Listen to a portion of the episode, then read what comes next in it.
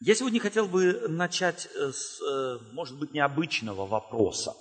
Когда мы говорим о будущем, то как мы себе представляем будущее, где лежит, так сказать? Когда мы говорим о будущем, то как мы думаем, где оно у нас, будущее? Где оно? Где оно? Справа, слева, позади, сверху, внизу. Где оно у нас? Я когда говорю, вот обыкновенно, мы когда говорим о будущем, то когда, как мы думаем, в перспективе, где оно у нас? Справа, слева, вверху, позади, снизу, где оно у нас? Впереди, правильно? Будущее у нас мы себе представляем впереди, а прошлое где? Сзади. Знаете, откуда это? Это от язычников, от греков, от Платона и Аристотеля. Они думали, что они будущим распоряжаются, то, что впереди меня. Я знаю, что меня ждет. Я им распоряжаюсь. А знаете, в библейские времена именно в Израиле, где будущее было у людей, как они его себе представляли. Будущее для израильтянина, для еврея всегда было позади него. Будущее он не знал. И в его миропонимании, в его мировоззрении будущее было то, что позади него. Если вы читаете Откровение, то когда Бог говорит Иоанну, что ожидает церковь в будущем, то он откуда слышит голос, доходящий до него? Позади. И будешь позади тебя слышать голос, говорящий, вот путь. Это голос из будущего. Библейское понимание, оно отражает на самом деле ту действительность, с которой мы сталкиваемся. Будущего мы не знаем. А прошлое, оно впереди нас. Мы постоянно о нем думаем. Мы всегда прошлое сравниваем с настоящим. Оно вот как открытая книга, она перед нами. Так евреи, так Израиль, так во времена Иисуса Христа израильтяне, семиты себе представляли. Прошедшее оно как открытая книга, оно перед нами. Я вспоминаю, что было в прошлом, то. Я мыслями прохожусь по дистанциям, по станциям моего прошлого. Будущего же я не знаю. Оно приходит ко мне вдруг. Я планирую одно. Я хочу одно, а получается чаще всего все совершенно по-другому.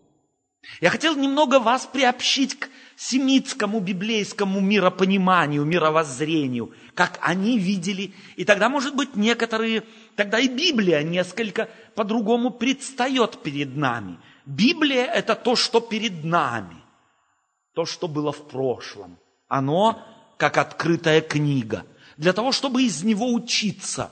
Из будущего мы ничего не знаем, мы не можем им распоряжаться, мы не можем никак из него чему-то научиться. Оно позади нас, оно когда-то придет к нам, и мы его будем переживать. Тогда мы только увидим, что оно принесет нам. Таким образом, семит в его мышлении, в его культуре как бы двигался вперед, пятясь, идя назад, пятясь в будущее. У него прошедшее было впереди него, и он уходил в будущее, если можно так сказать. Ничего страшного не случится. Он уходил в будущее и заглядывал вперед, в прошлое. Давайте мы обратимся, заглянем вперед, в прошлое. Чувствуете, как, так сказать, не совпадает с нашим словом наше понимание. Вперед в прошлое. Посмотрим и откроем книгу «Исход». И в этой книге «Исход» прочитаем знакомые нам истории и посмотрим, чему мы можем в ней научиться, в этой истории. Я предлагаю открыть 16 главу. Из этой 16 главы я несколько пассажей прочитаю. Начинается 16 глава с повествования о том, что народ израильский двинулся из одного места и пришло общество сынов Израилевых в пустыню Син, что между Елимом и между Синаем в 15-й день 2-го месяца по выходе их из земли египетской, в 15-й день 2-го месяца по выходу их из земли египетской. Сколько недель они были в пути? 6 недель. 4 недели в одном месяце и 2 недели. 1,5 месяца они были в пути. И возроптало все общество сынов Израилевых на Моисея и Аарона в пустыне, и сказали им сыны Израилевы: «О, если бы мы умерли от руки Господней в земле египетской, когда мы сидели у котлов с мясом, когда мы ели хлеб досыта, ибо вывели вы нас в эту пустыню, чтобы все собрание это уморить голодом». И сказал Моисей Аарону, стих 9, «Скажи всему обществу сынов Израилевых: предстаньте пред лицо Господа, ибо Он услышал ропот ваш.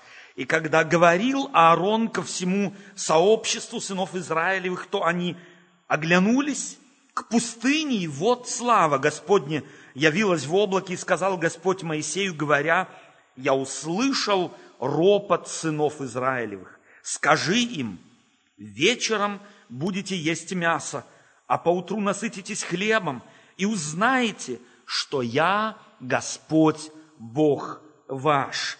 Роса поднялась, и вот на поверхности пустыни нечто мелкое, круповидное, мелкое, как иней на земле, и увидели сыны Израилевы и говорили друг другу: «Что это?» Ибо не знали, что это. И Моисей сказал им: «Это хлеб, который Господь дал вам в пищу». И потом Моисей дает им распоряжение и говорит им: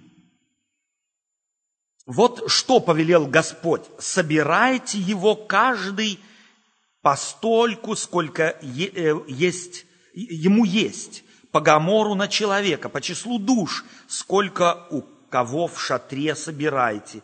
И сделали так сыны Израилевы, и собрали кто много, кто мало, и мерили гомором, и у того, кто собрал много, не было лишнего, у того, кто мало, не было недостатка, каждый собрал, сколько ему есть.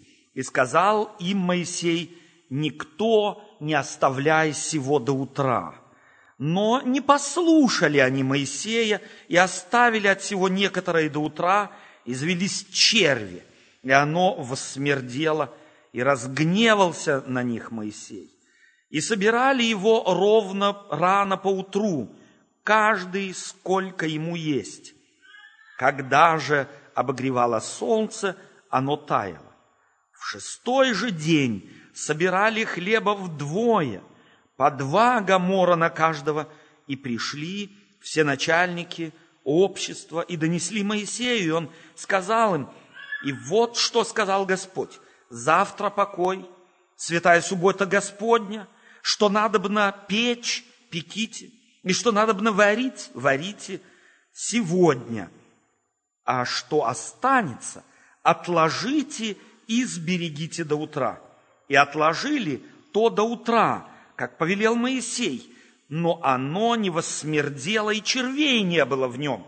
И сказал Моисей: «Ешьте его сегодня, ибо сегодня суббота Господня, сегодня не найдете его на поле. 6 дней собирайте его, а в 7-й день суббота не будет его в этот день». Но некоторые из народа вышли в 7-й день собирать и не нашли. И сказал Господь Моисею: «Долго ли будете вы уклоняться от соблюдений заповедей моих и законов моих? Смотрите, Господь дал вам субботу, посему Он и дает вам 6-й день хлеба на 2 дня. Оставайтесь каждый у себя, никто не выходя от места своего в 7-й день». И покоился народ в 7-й день, и нарек дом Израилев хлебу тому имя манна.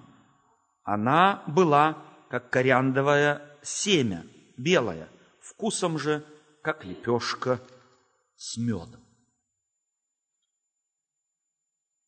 Первое. Что из себя представляет вера? Очень часто мы под верой представляем себе нечто абстрактное и непонятное. Чаще всего мы под верой подразумеваем принятие на веру каких-то постулатов, принятие на веру каких-то, историй, в частности этих. Вера, по-нашему, все, что здесь написано, правда. Сомневаться в этом нет необходимости. Это верующий человек, кто так к Библии относится. Но знаете ли, что не это Библией подразумевается? Вера в понятии Библии, вера в понятии Слова Божьего и в понятии народа Божьего всегда связана была с действием. Вера всегда обязывает к действию. Вера без дел, говорит Иаков, мертва. То есть тот, кто говорит, я верю на слово, но жизнь его не меняется. Тот, кто говорит, да, я верю в Иисуса Христа, но жизнь его остается такой, как была, это вера, но мертвая. Но мертвая вера ничего не изменяет в жизни людей. На современном языке можно было бы назвать эту веру религиозной верой. Она связана с определенным ритуалом, она связана с определенными традициями, но никак не меняет человека. Такая вера не нужна ни Богу, ни людям, потому что она фактически, такая вера, не улучшает жизнь человека, не изменяет человека, а делает человека религиозным фанатом. Как правило, на фундаменте такой веры вырастает вражда, вырастает недоверие друг к другу, вырастает подозрение друг к другу, вырастает желание показать себя лучше, чем другой. И сатане удается большинство так называемых верующих людей заразить именно этим видом веры. Вера религиозная.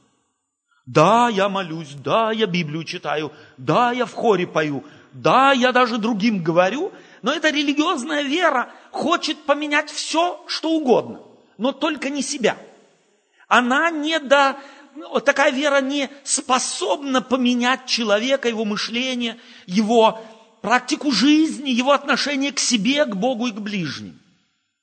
И то, что написано в прошлом, что описывает Священное Писание, является опытом, через который прошел народ израильский. И на этот опыт мне хотелось бы сегодня посмотреть, что ничего в этом отношении не изменилось. Эти люди вышли из земли египетской. Почему они вышли из земли египетской? Почему они вышли из земли египетской? Громче, чтобы я слышал. Почему? Потому что они поверили Моисею. Моисей пришел и сказал, я от Господа, я хочу вас вывести из Египта. И из рабства.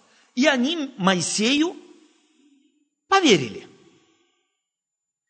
Моисей силой Господней совершил целый ряд чудес, что несколько их доверие Моисею укрепило.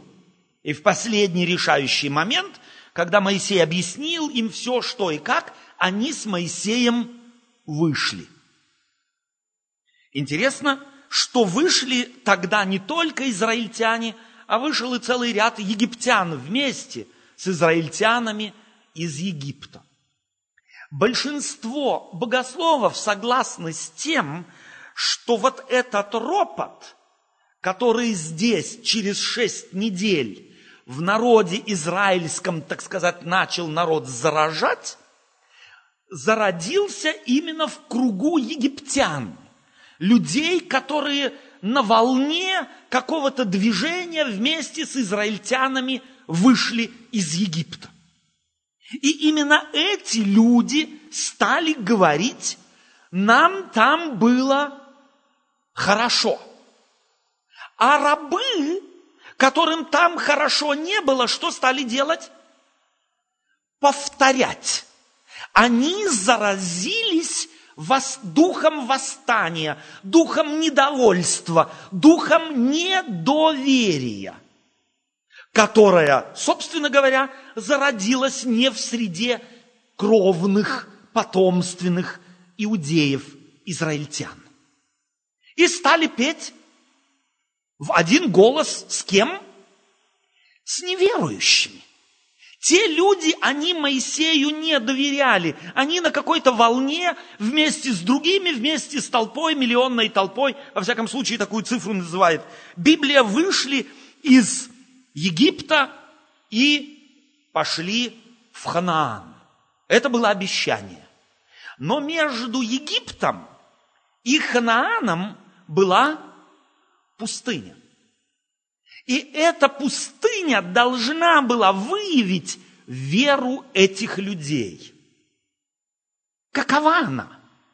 Является ли она просто религиозной верой, построенной на доверии к человеку? Я знаю, он говорит правду, да, он несколько чудес явил, да, он, скорее всего, сможет нас вывести из Египта в Ханаан. Их вера корнями не уходила в веру Божию. Она уходила корнями в веру человеку, доверие человеку, Моисею. И как только они столкнулись с первыми сложностями, они стали сомневаться в ком? В Моисее, что тот способен их привести в обетованную землю, в ханаанскую землю. И посмотрите, именно так и формулирует Библия здесь причину их ропота. «И возроптало все общество сынов Израилевых на Моисея и на Аарона», на пастырей, на пасторов их церкви, если можно так сказать. Интересно, что дальше, позже Моисей будет говорить народу израильскому, и сказал Моисей, стих 8, сказал Моисей: «Узнаете, когда Господь вечером даст вам мясо в пищу, а утром хлеба досыта, ибо Господь услышал ропот ваш, который вы подняли против Него». А где здесь в Библии написано, что они роптали против Бога? В Библии написано, что они роптали против Моисея и против Аарона. Как Аарон объясняет это? Вы фактически возроптали против Бога. И потом он говорит интересные слова. «Ибо Господь услышал ропот ваш, который вы подняли против Него. А мы что? Не на нас ропот ваш, но на Господа». Почему Моисей мог так сказать? Знаете почему? Потому что его вера была верой в Бога.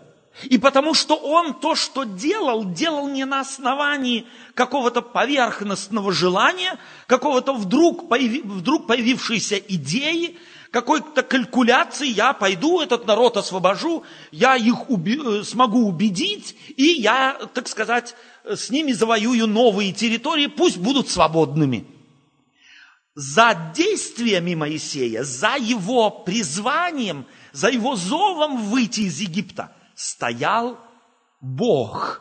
И он действовал в своей жизни в полном соответствии со всем тем, что говорил ему Бог. И потому он говорит: я только исполнитель. Что вы на меня ропщите? Что вы мной недовольны? Я являюсь только исполнителем того, кто меня послал. В противоположность вере Моисея и его аргументам могли так аргументировать израильтяне? Нет. Они чем характерно их недовольство? Их недовольство характерно их аргументами. Там было лучше, чем здесь. А теперь давайте спросим себя. Даже когда мы смотрим, живем, так сказать, в западной стране. Но где нам лучше было? Когда мы вот так вот собираемся за чаем, когда дни рождения справляем друг друга, когда общаемся друг с другом, где нам было лучше? Нам было там лучше. Прошлое, оно всегда связано с элементами забывчивости. И мы забываем плохое, у нас остается хорошее в памяти, и оно превращается в золотое прошлое. Так у израильтян рабство египетское превратилось в золотое прошлое.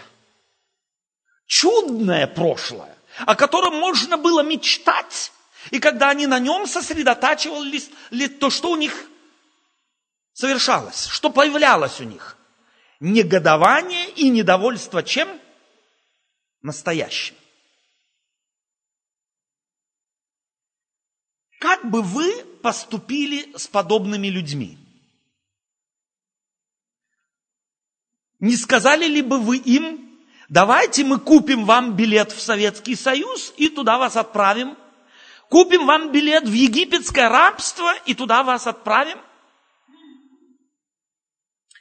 Первое и очень важное, чему мы здесь можем и должны научиться. В жизни нет ничего постоянного.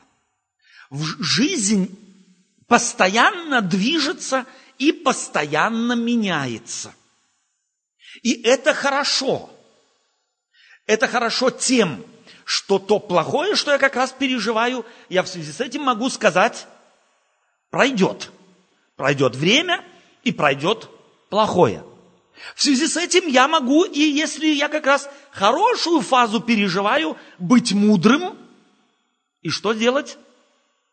Не забывать, что и это пройдет. Не слишком привязываться. Теперь Господь знает природу человеческого характера, природу человеческую Господь знает, выводит народ израильский, знает, с чем он будет сталкиваться. И обратите внимание, когда Моисей говорит: Бог услышал ваш ропот, и реакции Божией на их ропот, что явилось?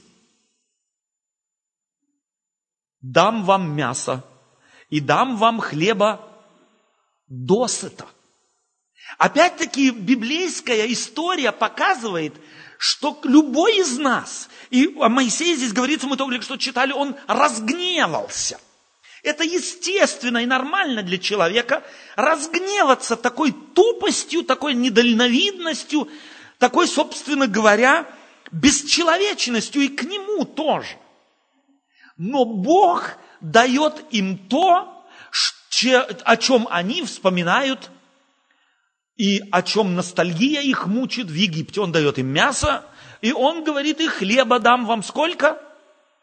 Досыта. И вы, чтобы вы узнали, что кто виноват в том, что вы в пустыне находитесь? Не Моисей, а я. Бог хочет, чтобы их вера в Моисея переросла в веру Божию. Чтобы они привязали себя во всех, так сказать, аргументах, в своем житии, в своем бытии, в своем движении вперед. Чтобы они ориентировались на Бога. И Бог, как создатель человека, и как, естественно, конструктор его, знает человеческую природу. И Бог этот момент использует для того, чтобы и характер людей изменить.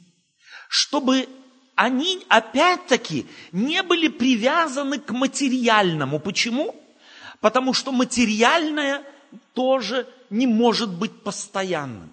То, чем я владею сегодня, Никакой гарантии никто не может дать, что я им буду владеть завтра. Никакая дружба, которая меня сегодня вдохновляет, нет никакой гарантии, что она будет такой же завтра. Здоровье, которое я имею, кто может дать гарантию, что я им буду наслаждаться завтра? Та работа, которой я дорожу, кто может дать гарантию, что я ее буду иметь завтра? Завтра всегда позади нас. Мы не знаем, что оно с собой несет. И потому Бог использует этот момент, чтобы там изменить народ израильский, расставить приоритеты в жизни верные, чтобы не произошло опять того, что происходит здесь. Что произошло здесь?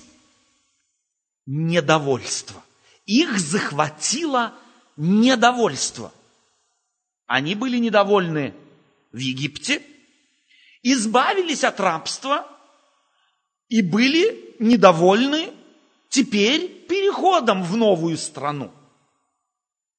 А я вас спрашиваю, насколько мы довольны пустыней, в которой мы живем? Между Ханааном, Царством Небесным, и прошлым, когда мы еще жили без Господа, лежит пустыня. Как мы ей довольны? Как чувствуем мы себя здесь? Замечаем мы руку Божию во всем или мы виним маму, папу, братьев, сестер, церковь, государство? Все плохи, я один хорош. Как живем мы в пустыне, которая лежит между Ханааном и прошлым? Первое, что мне здесь бросается в глаза – когда Бог дал им манну, то Он дает им и указания. В другом месте Священного Писания говорится, что Он дал им указания, как им хлеб этот собирать. Бог говорит, собирайте на каждый день по мере. Какая-то мера у них, гоморана называлась в древности. Разные есть меры. Некоторые говорят, что этот гомор, который там имеется в виду, представлял себя где-то объем в литр. На человека литр на день манной. Бог говорит им, не собирайте впрок. Если собрал больше, что сделай? Отдай. И еще что сделай? Не оставляй на завтра. Три важных указания. Собирай столько, сколько тебе надо. Если собрал больше, отдай другому. И третье, не собирай. Почему? Потому что Бог знает, как мы функционируем. Как только мне повезло где-то что-то собрать, то тогда я сколько собираю, если есть чего собирать? Сколько унесу? Мысль о том, чтобы кому-то отдать, появится реже всего. Если уж очень много я унести не могу, то тогда, может быть, скажу, ну, возьми, но заплати за это, я же собирал. То есть человек так создан, в материальном плане, человек создан так, что если он благословение Божие испытывает, то он хочет накопить. И сказать, как тот безумец в притче Иисуса Христа, много добра лежит у меня, на многие годы ешь, пей и веселись. Мы постоянно мечтаем о пенсии. Мы не хотим работать. А Бог какой ритм положил в основу благополучной жизни человека? 6 дней работай, 1 отдыхай. Мы 6 дней отдыхаем, плюс еще один празднуем. Такова наша природа. Мы постоянно стремимся к тому, чтобы как можно меньше делать, как можно меньше напрягаться. И потом удивляемся иногда, почему мы недовольны. Сегодня медицина, психологи обнаружили один интересный факт, что человек трудящийся и имеющий удовлетворение от своего труда гораздо более счастлив, чем тот, кто не трудится и живет на накопленном, только расходуя. Бог создал совершенно определенные, вложил в нас механизмы удовлетворения тем, что мы что-то творим. Но так как в пустыне разводить скот было невозможно, грядки полоть и их, так сказать, копать и сеять было тоже невозможно, Бог им манну дает с неба, но не так, чтобы она сразу в горшки сыпалась, а так, чтобы она рассыпалась, и они каждое утро вставали до какого времени? До захода солнца. Потому что как только, говорится, солнце всходило, оно таяло. Интересно, что Бог запускает определенный механизм, который вложил в человека, чтобы человек был счастливым. Встань пораньше и иди собирай. И собирай по нужде, собирай, естественно, больше, так, чтобы ты мог отдать, но не оставляй у себя. Интересно, что первый опыт этого, так сказать, урока таков: никто не выполнил его на отлично. Все набросились и стали собирать. Впрок накапливать, в холодильник, в погреб, еще там вот наверху у меня есть мансарда, забить все, что было полно. Это, так сказать, механизмы, которые в нас работают. И Господь хотел от этого отучить свой народ. Собирай ровно столько, сколько тебе нужно. Но были некоторые, которые, так сказать, сказали: нет, мы умней. Мы умней Моисея, мы умней Бога, все, что он говорит, это ерунда, мы сделаем так, как нам надо. И оставили впрок. Что из этого вышло? Черви поели, и оно начало смердеть. То есть то, что должно было у них вызывать аппетит, то, что должно было вызывать у них желание поесть, превратилось в то, что надо выбросить. Интересная история. Проходит 6 дней, вроде в первый день научились они. Проходит на 6-й день. Тот же Бог, который сказал им: собирайте каждый для себя, не оставляйте на завтра, говорит им: собирайте двойную порцию. Ну, двойную порцию для себя собрать для человека нетрудно, они собрали. Но некоторые в субботу утром опять что делают? Они вышли опять собирать. Им было мало того, что они собрали в 6-й день. Ясно было сказано: соберите двойную порцию, а завтра не будет ничего этого. Но люди, опять-таки, сделали многие, во всяком случае, как? По-своему. Как вы думаете, как себя они чувствовали? Радостно, весело, аллилуйя были способны говорить. Почему мы иногда разочаровываемся в жизни? Я могу себе представить, что они разочаровались в этот день. Вот зря встали с утра, зря вышли и ничего не нашли. Полное разочарование. Почему? Да потому что опять они на поводу своих мозгов человеческих пошли, а не на поводу ясного и конкретного указания или конкретной рекомендации того, кто этот хлеб им давал. Таковы мы люди. Нас трудно отучить от нас самих. Нам невероятно трудно переступить через эти механизмы, которые в нас есть. Так вот, вера, которую Бог хотел посеять в них, это, и которую Господь хочет видеть в нас, вера с двумя характерными, если можно сказать, центрами тяжести. Первое, вера обязывает к действию. К действию не по моей логике, не по моему пониманию, а по пониманию, объяснению, принципам Божьим.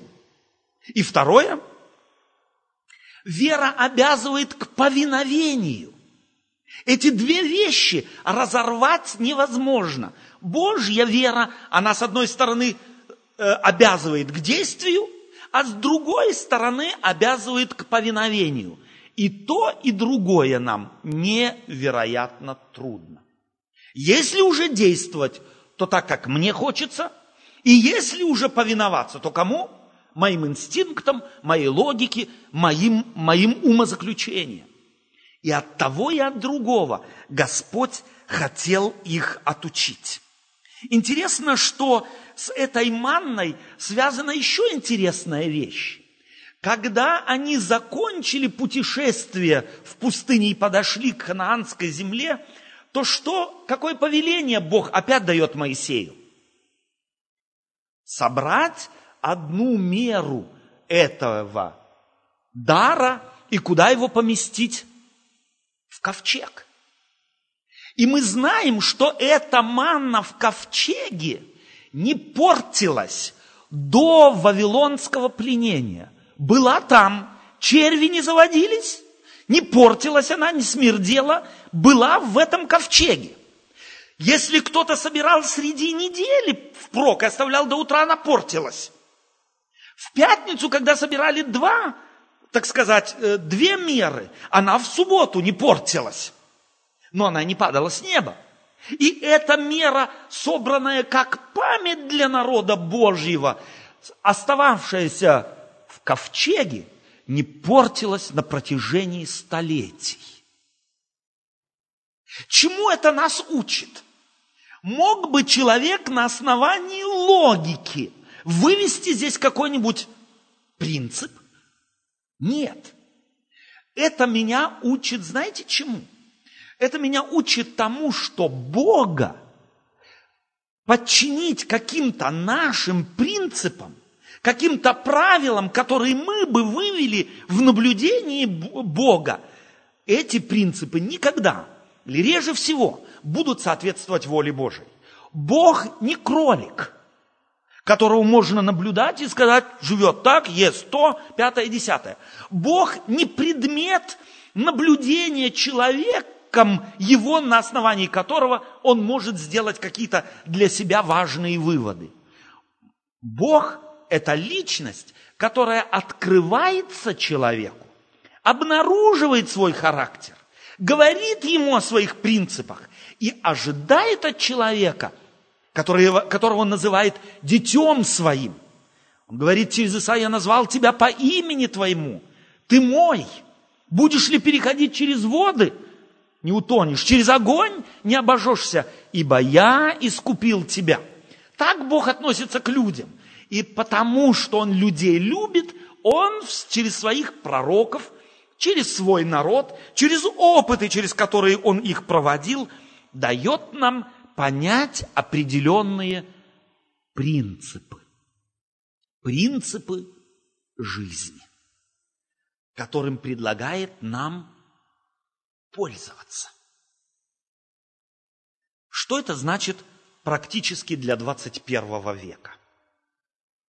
Значит ли это теперь, что если ты зарабатываешь хорошие деньги, тебе не надо на сберкнижку складывать что-то?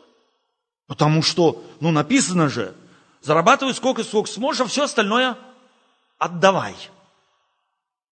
Двойную меру когда? Перед пенсией за месяц. Двойную меру нужно. А время пенсии что делать? Каков принцип? Принцип Божий таков практически для нашей повседневной жизни в пустыне 21 века. Пока мы дойдем до Ханаана, таков. Если Бог тебя благословляет, радуйся, но не привязывай своего сердца к твоему успеху. Будь готов к тому, что оно, может быть, завтра исчезнет, испортится, моль, ржа поест. Не привязывай своего сердца к этому материальному. Если же у тебя нету сейчас, то не проклинай, не вини никого. Ни Моисей не виноват, ни Меркель не виновата, ни государство не виновато. Господь ведет тебя через определенное испытание и что-то хочет. Спроси себя, для чего, Господи, ты это допускаешь в моей жизни? Расскажи немного, может быть, твое состояние, в котором ты находишься братьям, твоим сестрам. Помолись, пусть Господь откроет тебе тот путь, через который Господь тебя хочет вести. С одной стороны, радуйся, но не забывай, может исчезнуть. С другой стороны, не досадуй, не позволяй досаде, не дозволяй ропоту занять твое сердце. Потому что тогда ты ни с кем не сможешь ужиться. Ты будешь человеком, от которого все будут бежать. Мне нравится эта история, через которую Господь провел народ свой, для того, чтобы дать нам сегодня совершенно определенные принципы. Мы живем в пустыне. Мы еще не в Ханаане. Через Иордан мы еще не перешли. Мы еще по ту сторону. Когда Господь Иисус Христос придет и здесь свое царство построит, никто из нас не знает. Как, кстати, не знали и они там. Когда? Сегодня, завтра, послезавтра, даже и после 40 лет прошедших они точно не знали, когда они перейдут, до тех пор, пока Иисус Навин им этого не сказал и не объявил. Когда-то придет Господь. Когда-то подойдем мы к границам вечного Ханаана. А до этого мы живем в пустыне, и в пустыне свои закономерности, свои принципы, свои сложности, свои, если можно так сказать, вызовы, которые нам приходится решать. И Господь ведет нас для того, по ней, чтобы у нас укрепилась действительная вера. Вера обязывает к действию. Вера обязывает к повиновению. И интересно, что истинная вера еще что делает? Она сближает верующих между собой. После того, как народ этот испытал это, во всяком случае, в этот момент, они сблизились между собой.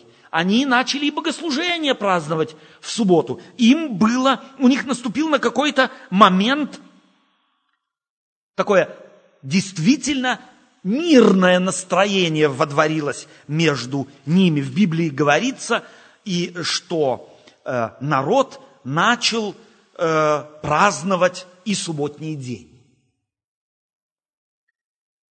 Еще раз я возвращаюсь к этой истории. Хочу еще раз подчеркнуть. Мы живем в Европе, и тот или другой из вас и переживал уже и в прошлую неделю, и переживания эти, может быть, будут усиливаться. Европейские государства ожидают не розовые времена. И то, что когда-то было, оно потихоньку уходит. И как ни стараются политики, как ни стараются люди спасти то золотое время, о котором мы вспоминаем 10, 15, 20 лет тому назад, мы чувствуем, как мы уходим от этого так называемого золотого времени. Но было ли оно на самом деле золотым? Не забывайте, что нет ничего постоянного в этом мире. Но есть один постоянный. Это Бог, который видит нужды людей, который видит обстоятельства, в которых мы живем, который видит нужды наши, и Он является источником решения всех проблем.